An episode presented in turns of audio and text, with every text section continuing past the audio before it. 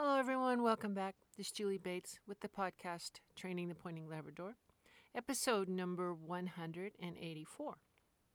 In today's episode, there will not be a G update because we have had, for the first time since way last winter, finally some snow. And not just some snow, but a lot of snow. and it's snowing right now with wind chills to about 10 or 15 below zero. So a little dicey on outside training which limits my training to indoors, force fetch, obedience, wool, stuff like that. So I thought I would take this available time to uh, get going on the next podcast. So nothing to report with G. She still runs. She runs with me. Boy, is that ever anybody that has a dog with some energy or emotional issues or mental issues. If you happen to take up running or walking very fast for an extended period of time, that's one of the biggest mental health things, well, for people certainly, but for dogs as well. That's one of the things I did with G to help her settle down on the upland field and not be so wildly excited, believe it or not. And I've had it work with so many dogs, so that's a that's a whole other topic. So today I am going to address one listener question, and then I am going to get going on the being a better trainer program uh, that I've got that I wanted to talk about. So let me find this question here. okay, here's the question. You've talked and written a lot about force fetch. We, yes, I've talked and written a lot. Thanks so much. You're welcome. One question that I now find myself asking is the transition from hold to retrieve with hold. It's easy to enforce and avoid spitting with choke chain in one hand and hand in front of the bumper with the other at heel, but I'm getting that reluctance to hold upon retrieving. Uh, the beginning of force fetch in the book says this can't be happening at the start of force fetch, and I'm struggling how to communicate the expectation for her to hold until drop at all times, including retrieving. Okay, good question. Uh, dogs do not generalize. So if you train them something in one place, they don't necessarily uh, apply it to all the other places that they do stuff. They don't tend to generalize, so you need to be aware of that to counter what you're having right now, which is very normal. First, please understand that this is a very unnatural thing. Holding on to a plastic thing and carrying it around and not playing with it, dropping it, throwing it, eating it, whatever, is just not what they do. So you're asking a thing that's very unnatural. Keep that in your awareness because know that that's what's happening there. I mean, you're asking the dog to do something that uh, you know it just doesn't is not in its ancestry whatsoever. Second, what you want to do is make this holding on and returning from the retrieve and all that stuff a habit thing. Now, once you force fetch, then you have some tools, you know, to enforce certain behavior. But until that time, you don't. So, what you have to do is create a, a relaxed habit on the part of your dog. So first you get the hold with the bumper in the mouth seated beside you. So that's a big deal. You should be able to have them seated. That's why I, mine are clipped onto something. I can walk away. I can come back. I can pick something up off the floor. I can do stuff, and they remain seated and hold that bumper. If they, as soon as you walk away, if they spit it out, you don't have a stationary hold on your dog. So you need to get that. Then you need to get the moving hold. And that is, you do all your basic obedience heel, set, here, return to, you know, heel around onto my side, all of that stuff. And you have to get all of that with the bumper. And once you get a little bit of that, and you know, sometimes it's easy. It's just so some some dogs just get oh sure, and others it's like you're asking them, you know, to to read Mein Kampf. I mean, it's just almost impossible. They just they just don't get it. And so it takes a lot of patience. It can be frustrating, but frustration doesn't help you any. So know you're going to be frustrated possibly going in. And uh, begin by you have your hand on the on the collar or on their leash and your other hand is literally on their muzzle or right beneath it and you to heel and you sit and you show them. You have to do this holding the bumper. And if it does get spit out, you don't want it to be a spit out, put back, spit out, put back, because then you're just teaching them that's the dynamic. So there's a consequence when they do spit it out, right? That's when you kind of pinch the lip between your finger and the canine tooth when you say the word hold and you put it back. Don't say no. Everybody loves to say no when a dog spits it out. No, there's no no in here. What they're not doing is holding the bumper, so that's what you say. Hold, little bit of a consequence with that lip pinch thing there. Put it back in, bump them under the chin. Teach them to do all of this. Okay, teach them to heel and sit. Have them in front of you just a few feet. Tell them to heel so they come around to the side and heel position, all holding the bumper. Then, since you're only training one dog, also get this dog where you can go take a walk through the neighborhood or wherever you are for 10, 15 minutes, and the dog just holds the bumper. You know, at first that just seems like a, a waste. Of, it's like, why would I do that? You know, they're holding. I'm good. Let's go. Let's move on. If you get a dog where you can take them for a walk around the block, whatever, and they hold onto the bumper, they are moving, they are holding the bumper, they are relaxed, and they are not thinking about anything other than where they are and what they're doing while they're holding the bumper.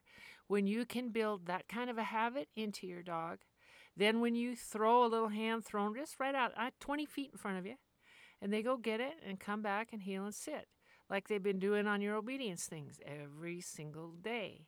And so it becomes a habit. So first you start with some hand throws, like even leash length. I don't care. Just just right up in front of you. Go get it. Come back. Sit. Hold.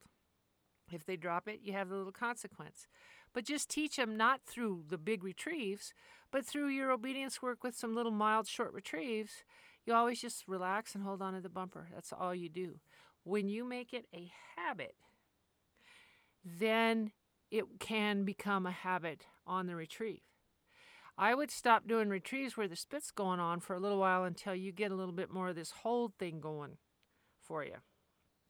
So it really is that simple. It's a patience thing and it's a stay ahead of them thing. Don't don't say no. There's no place for no here. Just if they're not sitting, tell them to sit. If they're not holding, tell them to hold. You don't have the fetch part yet, so don't even go there and make it a habit where when that bumper's in their mouth, they relax, they move, they heel back to you, they do all this stuff, and it's something that they just do out of habit. That usually will solve your retrieve problems really well. If not, you got to wait till you get the ear pinch, and then you got to give them that bigger consequence if they decide to spit something out. But it's easier on you and the dog if you just build that habit in there right now. Okay, now to get on to today's thing. That was I, that's a very it's a good question and a very straightforward question. And as with most things, it's patience. That's the biggest answer on that one. Now I'm going to get a little bit more into the approaches to maybe being a little bit better trainer in 2022 than you are in 2021. And I'm going to t- again talk about some approaches. I cannot I cannot just tell people what to do. I, am I am just I'm unable to do that. If somebody walks up and says my dog is doing this, what should I do? I'm I'm never going to have an answer for him. Um, and I would caution you to beware of anyone that does, because the reason I don't tell them what to do is because I don't have a clue why their dog is doing what it's doing, what they've done to help create this problem. So you can't possibly give a good answer if you don't really under have a good grasp of the problem and where it started. So telling people what to do uh, does not work for me. And I'm so what I'm going to do is to at least give you some guidelines and ways to think about things so that you can noodle this out for yourself and do what seems right to you.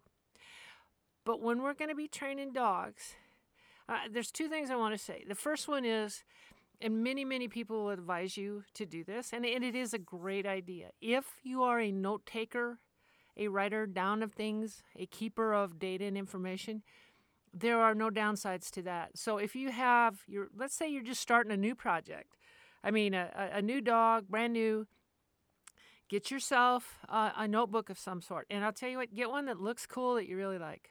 Because then it calls to you and you want to go pick it up at the end of the day and, or the end of the training session and write stuff down. But get something so you can document your thoughts, your experiences, your decisions, your conclusions. That is very, very useful. If you don't like that kind of stuff, at least give it a try. Just do something real numerical. You don't have to, you know, write write out a, a Tolstoy thing. But if you just if it's hard for you, just try to you know, I'm going to write 5 things about today. Might be 5 things I didn't like, 5 things I did like, how cool my new boots were. But if you get into the habit of forcing some awareness and forcing some thought about what you're doing, you will never regret that. It is very, very useful. So if you have a new dog, I would encourage getting a very cool new book, notebook of some sort. And if you, you know, you have a dog that's two years old, I don't care.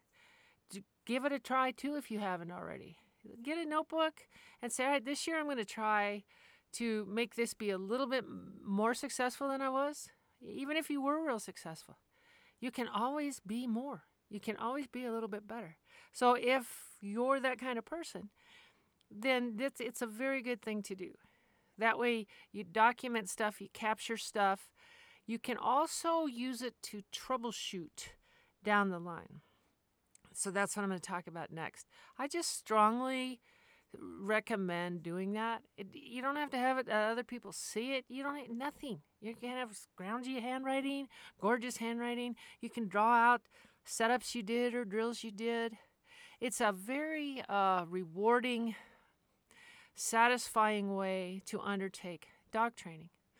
And I, before I continue, I, will say this about, about dog training.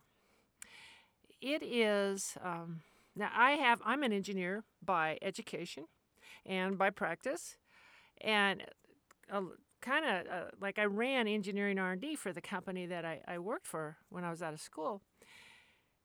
And did a lot of high liability, costly things and you had to you can't make mistakes right and you have to do things right and you have to be accurate because you can't cost companies money and et cetera et cetera and so i've done that and i've done this dog training thing all my life during that time and now professionally for a very long time and i would say that i have to dig down harder and work harder to do this well because it's not just an, an equation. It's not just something a computer program can tell me, you know, what, okay, but stay between these two things and you're going to be fine. This is like being married or having a family or something. It, there's no written down exact thing how to do this really well. Dog training is not a simple, trivial thing to do. I don't care, you know, and I've been doing it again all my life and every day I try to get a little bit better. It's just a big deal to do this well. I'm just going to say that. And you can't go and work with somebody for a year or two and suddenly be awesomely great. You know, I don't know if anyone, any of us are ever awesomely great. Some are very close, but but it's a very difficult thing to do. Not impossible. When I say difficult, it isn't like you have to be genius or any of that stuff. It just takes a lot of dedication and self examination and thinking about things and a high level of awareness, it takes all of that to do well. And it would be good for people to know that. It takes a lot of that. And if you have a giant ego and you need everyone to think certain things about you, you really should go do something else because the dogs are going to humble you every single time. And by the way, I agree with one of my peers in this dog training world that uh, in the end, the dogs do all of the talking. So don't forget that either. What happens when your dog goes out and does their thing, whatever it is? That's what speaks. Not you talking, not a podcast, not nothing. It's what hap- what do those dogs go do? That does all the talking on what kind of training. So that's going to be true for you too.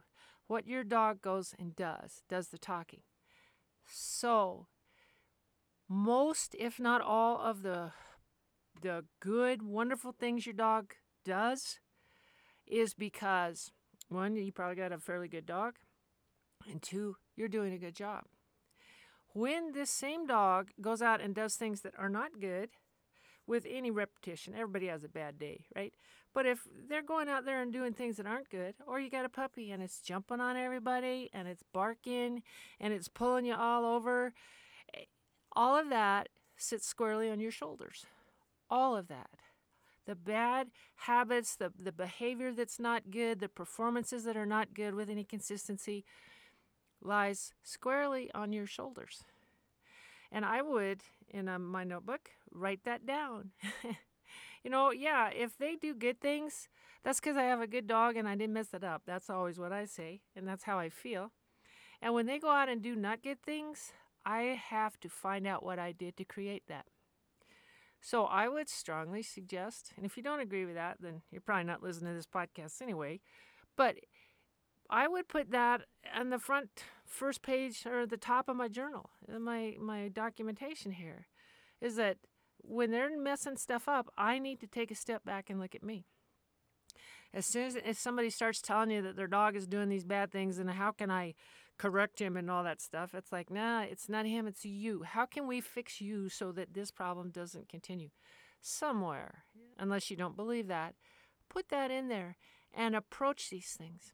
And that's where keeping a notebook, keeping some documentation of your process and your feelings about it and your successes and not successes can be extremely useful. It's very good on a little puppy. It's very good on your dog that already has all the bells and whistles, but has some issues. So, in part of your notes, if it were me, I would categorize if you if you're up to this. I would have you know what we did today.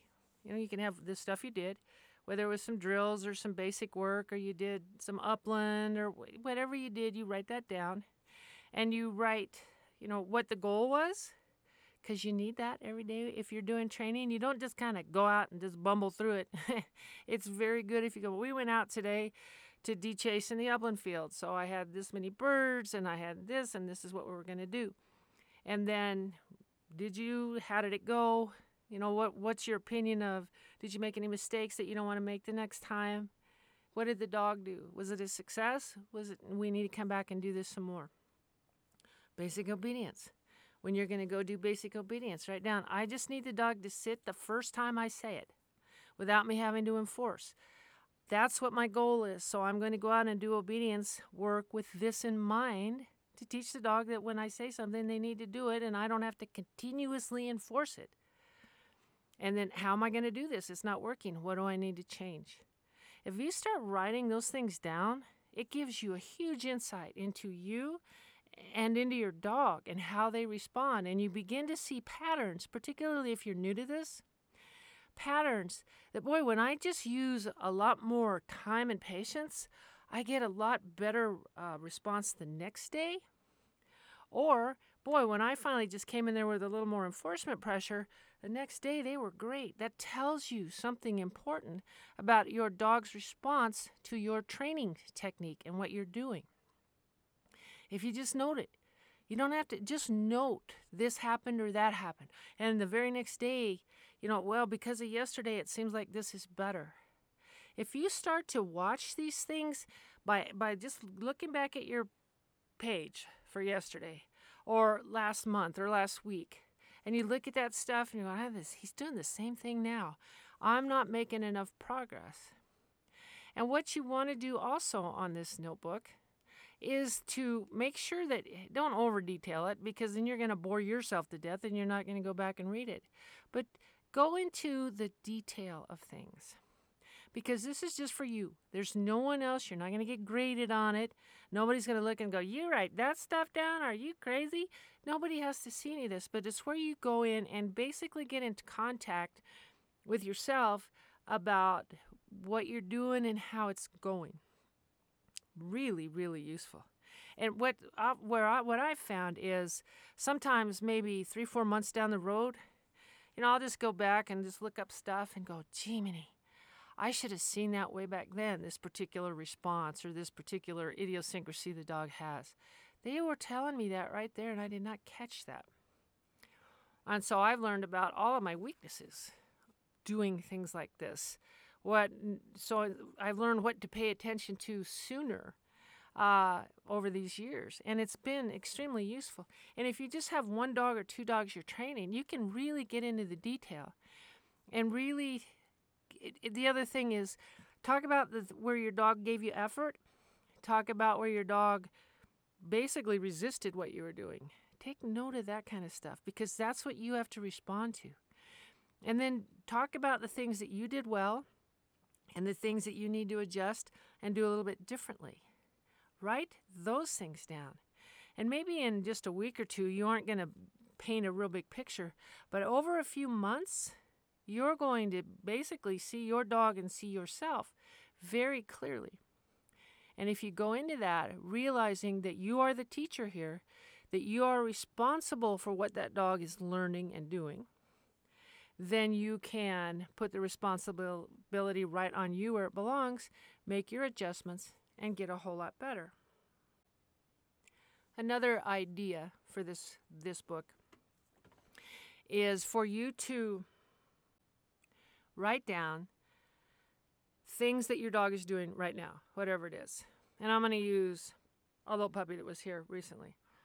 So the dog is on a flat collar and a leash, big enough. It's a big enough dog to be on full training stuff. And it just pulls everywhere it goes. Wherever it wants to go, it just pulls hard. And then if it really wants to go, it pulls harder. It also jumps on everybody. So I did my thing I always do. I said, So did you pick this puppy up all the time when he's little because he's so cute? Yes. Okay, so you taught him this. And they had never thought of that. They had never thought the reason this dog is jumping and putting its feet up on everybody is because they were taught that.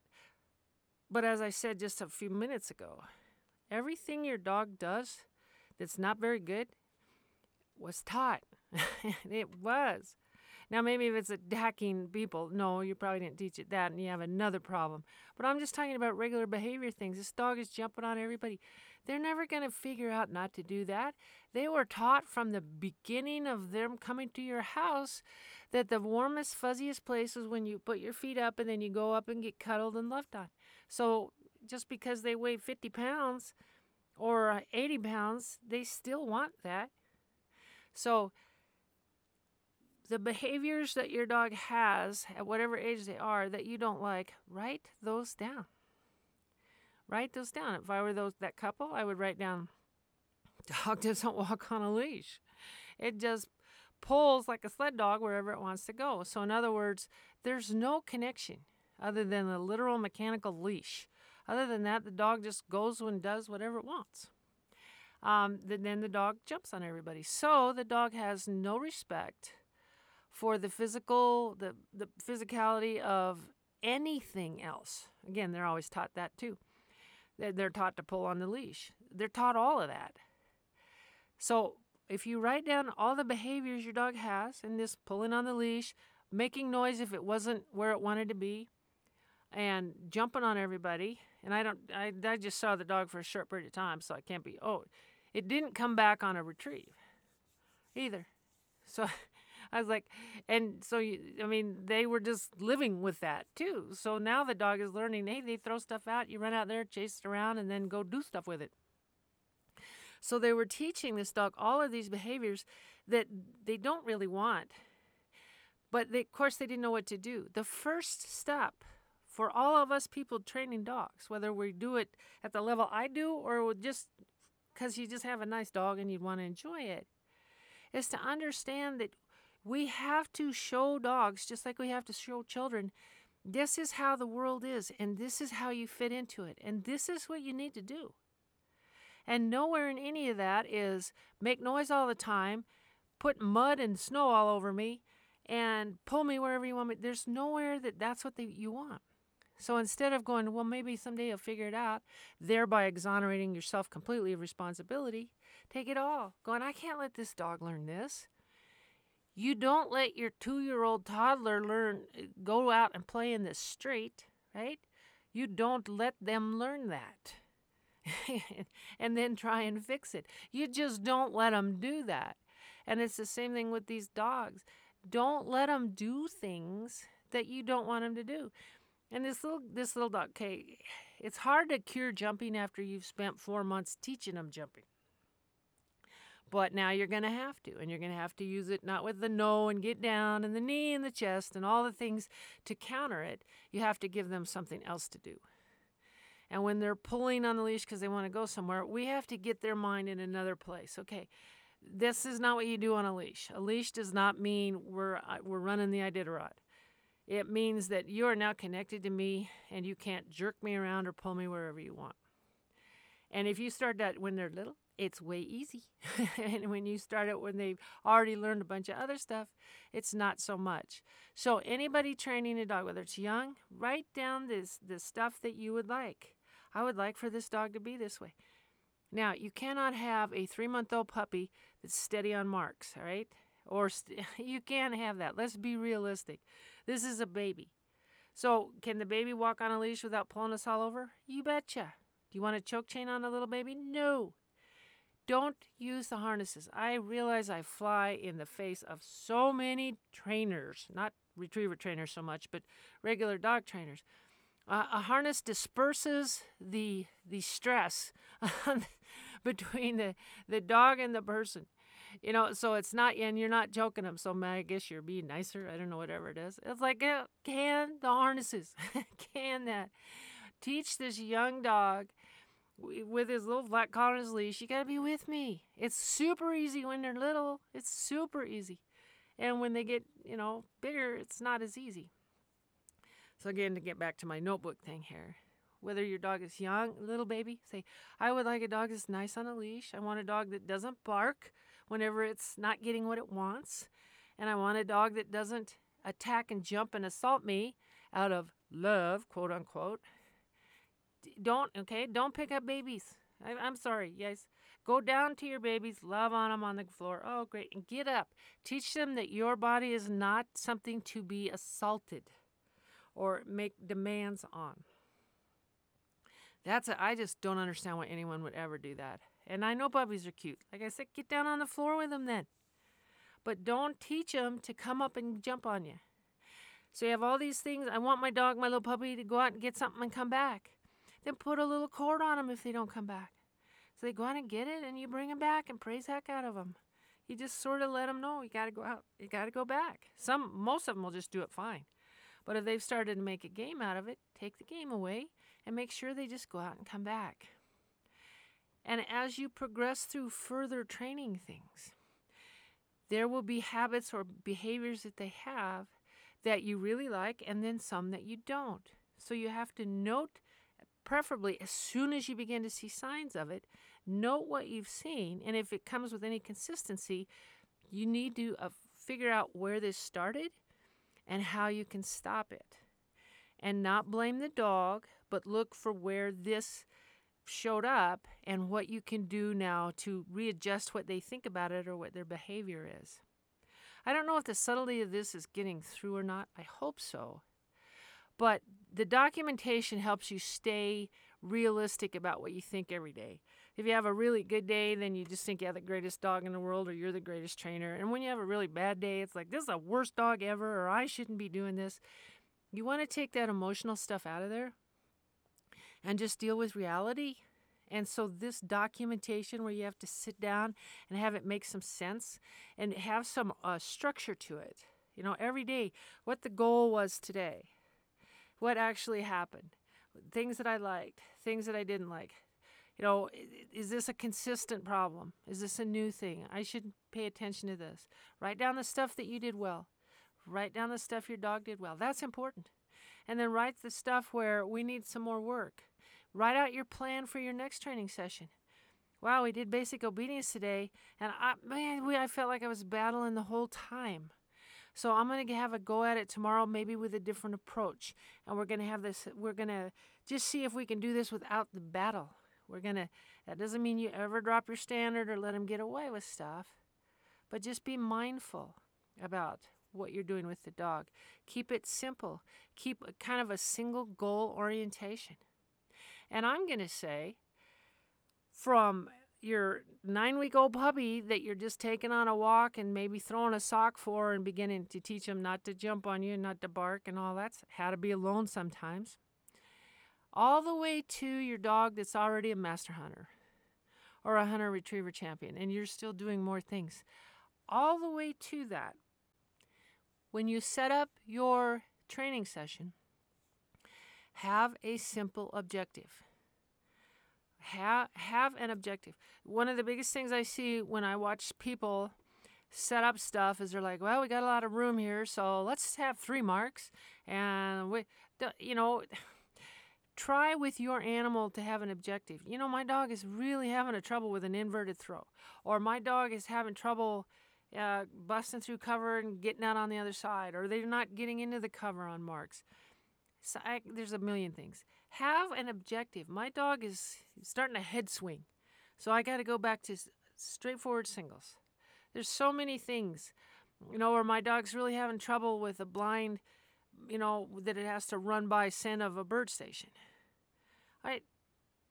Pick an issue, pick a particular goal for your training session, write that down, and then the next day go carry that out. Don't put okay i'm going to have them running a blind behind where they smell birds. I'm going to have marks thrown in the cover. I'm going to have uh, real tight marks. Don't you can't you know kill a bunch of birds with one stone. It's so much easier and then you have time to address one issue at a time very simply. They're still learning a lot of other stuff while you're doing that but it's very good for you to be working on one thing and then write down how that went. And maybe what you set up didn't achieve your goal at all. Then you learn something about setups. Those of you that want to be judges, this is one of the ways you do it. You find out what works and what doesn't by doing, not by sitting next to somebody who tells you stuff. That does not work. But if you are training your dog and you write down, I try, you know, I was going to do some inverted throws, and well, the dog did this and this over. I don't think that's a good idea to have set it up what I did. You learn so much. You learn so much about dog training, and when you document it and you can go back, then you can hold on to the knowledge that you get out of that. And your poor dog kind of gets a break. They don't get blamed for everything all the time. They uh, they get taught all the time.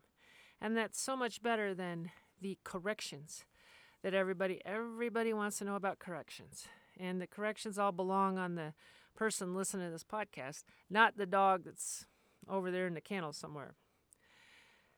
So, again, we haven't stepped too far into this. I think my, the last podcast was like, do the hard stuff, do the work, pay attention, you know, d- dedicate yourself to a long term learning thing. Today's was get a notebook if you can do this stuff. Get a notebook, plan out how you're going to document this, require that you have an objective, and then you have observations, you have some conclusions, and then some suggestions for what you want to try the next day or what other things you have to work on. But if you keep it very organized in your head, then your activities will stay very organized and you'll find your dog responds extremely well to that. So, to the best of your ability, give that an approach. Approach with I don't care whether you have a two year old dog or you have a 10 week old dog. It can be uh, extraordinarily useful and very revealing and really help you do a lot better job. And there's a lot of pleasure in looking how much work and, and effort you've put into this when you can watch that all along. So that's today's. In the snowstorm, wind, blizzard, uh, winter of early 2022. Um, someday I'll have a G report again when we get. I can't even put a bird out. It, they'd have to be like a snow goose. Uh, that's the only thing that would work right now. So I wish everybody best. Stay healthy. Everybody almost I know has COVID right now, and I know everyone's going, "Well, just get it and get over with it." But I just, you know, I wish this thing would uh, resolve itself and get better, and we could all go about, you know, not having to be so worried about all these things. So I wish you the best. Stay healthy, stay safe hunting, and G and I will be back soon.